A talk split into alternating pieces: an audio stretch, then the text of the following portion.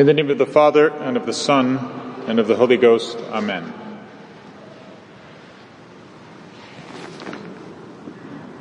Though we are in the season of Lent, there are certain feasts which are to be kept when they fall during Lent, and so we celebrate the Mass of the feast with commemoration of the Feria, and the last Gospel at Mass is not the usual last Gospel, that is the first chapter of the Gospel of St. John, but rather the Gospel of the Feria, which we otherwise would have celebrated.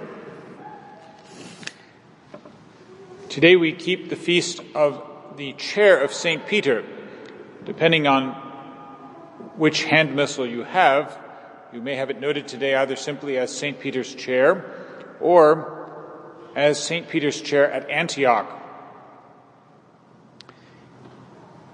It is very interesting to note, this is perhaps surprising to many of us, that this feast is very ancient. It would not surprise us that the feast of the Apostle Peter that is, the great feast of the apostles St. Peter and Paul would be very ancient, going back, of course, to their martyrdom. But even this feast, which commemorates the establishment of St. Peter's see, that is his chair, his throne, when celebrating St. Peter especially as bishop, as the first bishop of Rome. This feast goes back all the way to the fourth century. And so St. Augustine himself preaches on this feast, and that is part of the divine office for today. Over time, however, many churches wished to celebrate this feast earlier so that it would not fall during Lent and could be celebrated with greater solemnity. And so they would celebrate it on January 18th instead. It is thanks to this that we have what is called the Chair of Unity octave, which would come in the 20th century, because it is a full octave, eight days, from the conversion of St. Paul on January 25th, excuse me, from the chair of St. Peter on the 18th until the conversion of St. Paul on the 25th. It is also, now that we have two celebrations of this feast on the calendar, we have what is known as the keys of Septuagesima. If you ever wish to remember how early or how late Easter can fall, you can reckon, one of the ways to reckon it is from Septuagesima Sunday. Septuagesima Sunday can never fall earlier than January 18th and never later than today, February 22nd. Nevertheless, as often happened, February 22nd would already be during a season of penance or just preparing for it. And so many churches would celebrate the chair of St. Peter earlier on January 18th. Over time, the church simply adopted both celebrations, although certainly the original celebration focused entirely on St. Peter's See at Rome. Since the two feasts developed over time, the church, rather than simply repeating them, had one commemorate St. Peter's chair at Rome, that is the newer feast, on January 18th, and the more ancient one, which is today, February 22nd, commemorated his chair at Antioch, since, of course, Antioch was the one that was founded first. By this, we mean simply that Peter did reside at Antioch. We know this from the epistle to the Galatians. The church of Antioch had already been founded. Nevertheless, because of the fact that the prince of the apostles did reside there and did reign there as bishop for a time, ever since then the Church of Antioch has always reckoned its apostolic succession from St. Peter. We know that the great St. Ignatius of Antioch himself was appointed there by the apostle Peter. and so the succession was indeed recognized and established by the Prince of the Apostles himself. Nevertheless, he did not remain in Antioch, but made his final seat at Rome.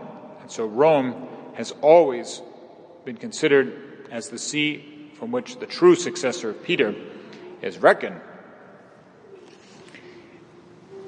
We know this too from the meaning of our Lord Himself.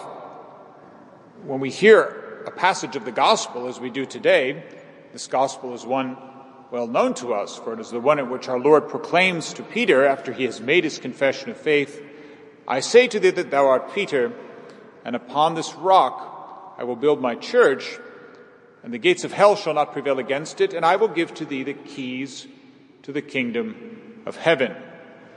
One detail that we pass over often is that this gospel begins by saying Jesus went into the area, into the regions of Caesarea Philippi. And this may not mean much to us at first.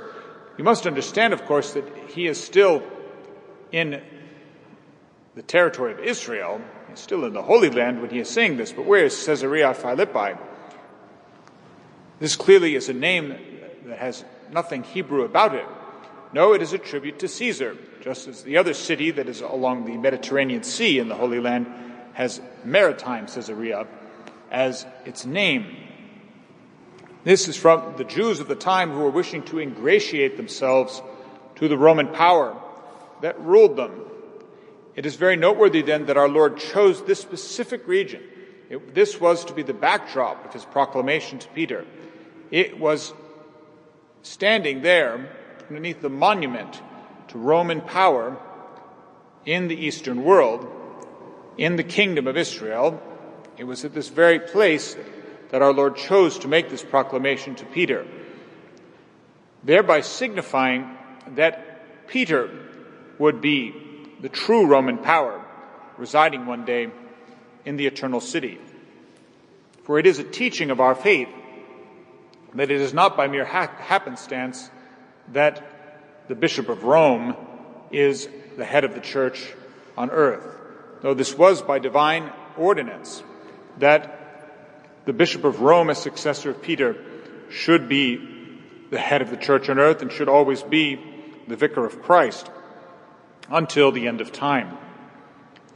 This is a feast then on which we pray especially for the church hierarchy and especially for the bishop of Rome.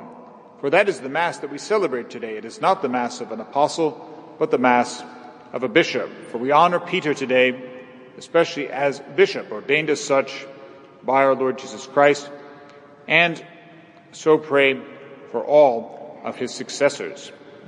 St. Peter, Bishop, Bishop of Rome and Vicar of Christ, intercede for us.